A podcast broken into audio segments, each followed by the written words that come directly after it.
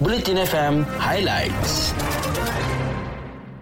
Berita terkini di Bulletin FM.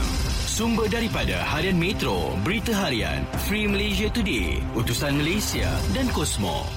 Malaysia dijangka beralih ke fasa endemik menjelang awal tahun depan. Sekiranya berupaya menangkis dua keadaan yang dikuatiri mengundang gelombang baru COVID-19.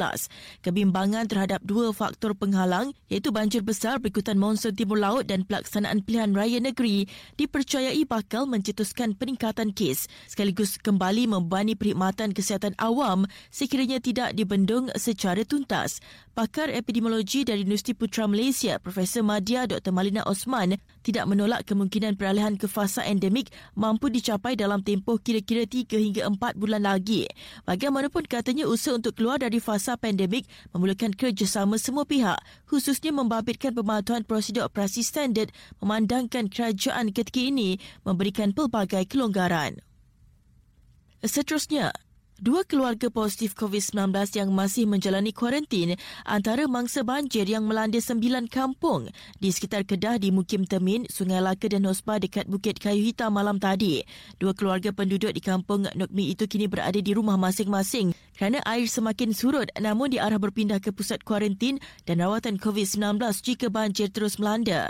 Esko Pembangunan Wanita, Kebajikan Keluarga dan Masyarakat Negeri, Datuk Halimatun Sya'adiah Sya'ad berkata pihaknya perlu mengasingkan penduduk yang didapati positif COVID-19 daripada mangsa banjir lain. Dalam pada itu, Jabatan Meteorologi Malaysia mengeluarkan amaran waspada kuning iaitu hujan berterusan kepada beberapa kawasan di Kelantan dan Terengganu sehingga boleh menyebabkan banjir. Ketua Pengarah Met Malaysia Muhammad Helmi Abdullah berkata, angin bertiup dari arah timur laut dan dijangka berpotensi membawa hujan lebat serta angin kencang. Ia seterusnya boleh menyebabkan banjir terutama di kawasan rendah di kawasan berkenaan. Berikutnya, ingin mencari ahli keluarga termasuk ibu bapa dipercayai motif 7 kanak-kanak lelaki bertindak melarikan diri dari sebuah rumah penjagaan di Kuantan kemarin. Pengarah Jabatan Kebajikan Masyarakat Pahang Zulkari Zainul Abidin berkata, motif itu berdasarkan siasatan awal yang dilakukan jabatan berkenaan. Katanya setakat ini JKM bersama Polis Diraja Malaysia melancarkan operasi mencari 7 kanak-kanak yang berumur di antara 12 hingga 15 tahun itu. Pihaknya percaya mereka masih lagi berada di daerah tersebut dan turut sama meminta kerjasama masyarakat yang melihat 7 kanak-kanak tersebut supaya memaklumkan kepada JKM atau pihak polis. Pihak polis semalam melancarkan operasi mencari 7 kanak-kanak lelaki yang dipercayai melarikan diri dari rumah penjagaan kanak-kanak.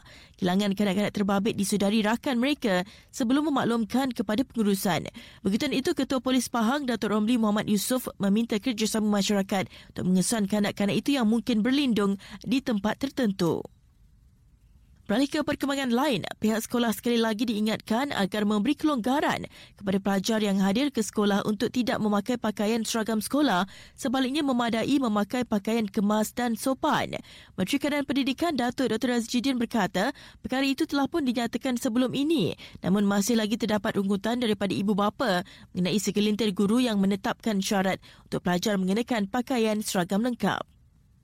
Beralih ke luar negara, Indonesia meneruskan rancangan memindahkan ibu negaranya ke Kepulauan Borneo mulai suku pertama tahun 2024 selepas beberapa kali cadangan itu tertangguh selama beberapa bulan susulan kemunculan pandemik COVID-19. Dalam draft yang dikemukakan September lalu, ekonomi terbesar Asia Tenggara itu merancang untuk memindahkan ibu negara dari Jakarta ke lokasi baru berkeluasan 56,180 hektar di wilayah Kalimantan Timur.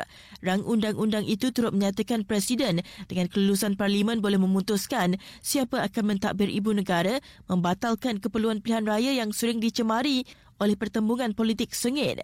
Indonesia yang mempertimbangkan idea itu sejak berdekad lalu akan menjadi negara ketiga di Asia Tenggara berbuat demikian selepas Malaysia memindahkan pusat pentadbirannya ke Putrajaya pada tahun 2003.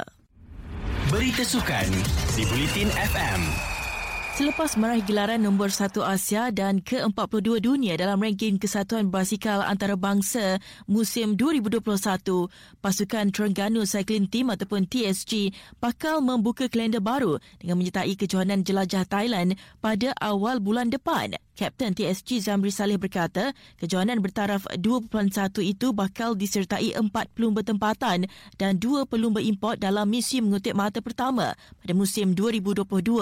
Tambah pelumba berpengalaman itu, pasukan TSG akan berkampung selama seminggu di Bumi Gajah Perang yang bermula 1 hingga 6 Disember ini dengan perlumbaan membabitkan 6 peringkat. Berikutnya, Kerajaan Negeri optimis venue pertandingan Sukan Malaysia Sukma Johor 2020 tidak akan menjadi Gajah Putih apabila penganjurannya dilanjutkan pada tahun 2024. Pengerusi Jawatan Kuasa Pelancongan Belia dan Sukan Negeri, Dato' Onn Hafiz Ghazi berkata, infrastruktur turut diselenggara oleh pihak berkuasa tempatan yang dipertanggungjawabkan.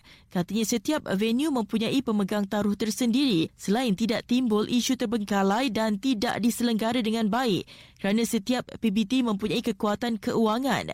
Tambah belau lagi sehubungan itu, penganjuran Sukma 2022 oleh Majlis Sukan Negara di Kuala Lumpur pada tahun depan walaupun tidak dianjurkan dalam skala besar, sekurang-kurangnya dapat memberi ruang kepada atlet pelapis. Terdahulu media melaporkan jawatan kuasa tertinggi Sukma memutuskan penganjuran Sukma Johor ditangguhkan ke tahun 2024. Menteri Belia dan Sukan Datuk Seri Ahmad Faizal Azumu berkata, antara perkara lain yang diputuskan pada mesyuarat itu adalah jawatan kuasa tertinggi bersetuju supaya MSN menganjurkan Sukma 2022 dan Sukan Para Sukma 2022 di Kuala Lumpur.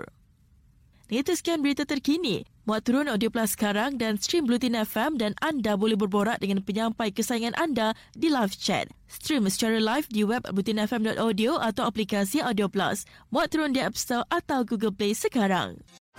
Ikuti berita-berita terkini di Blutin FM.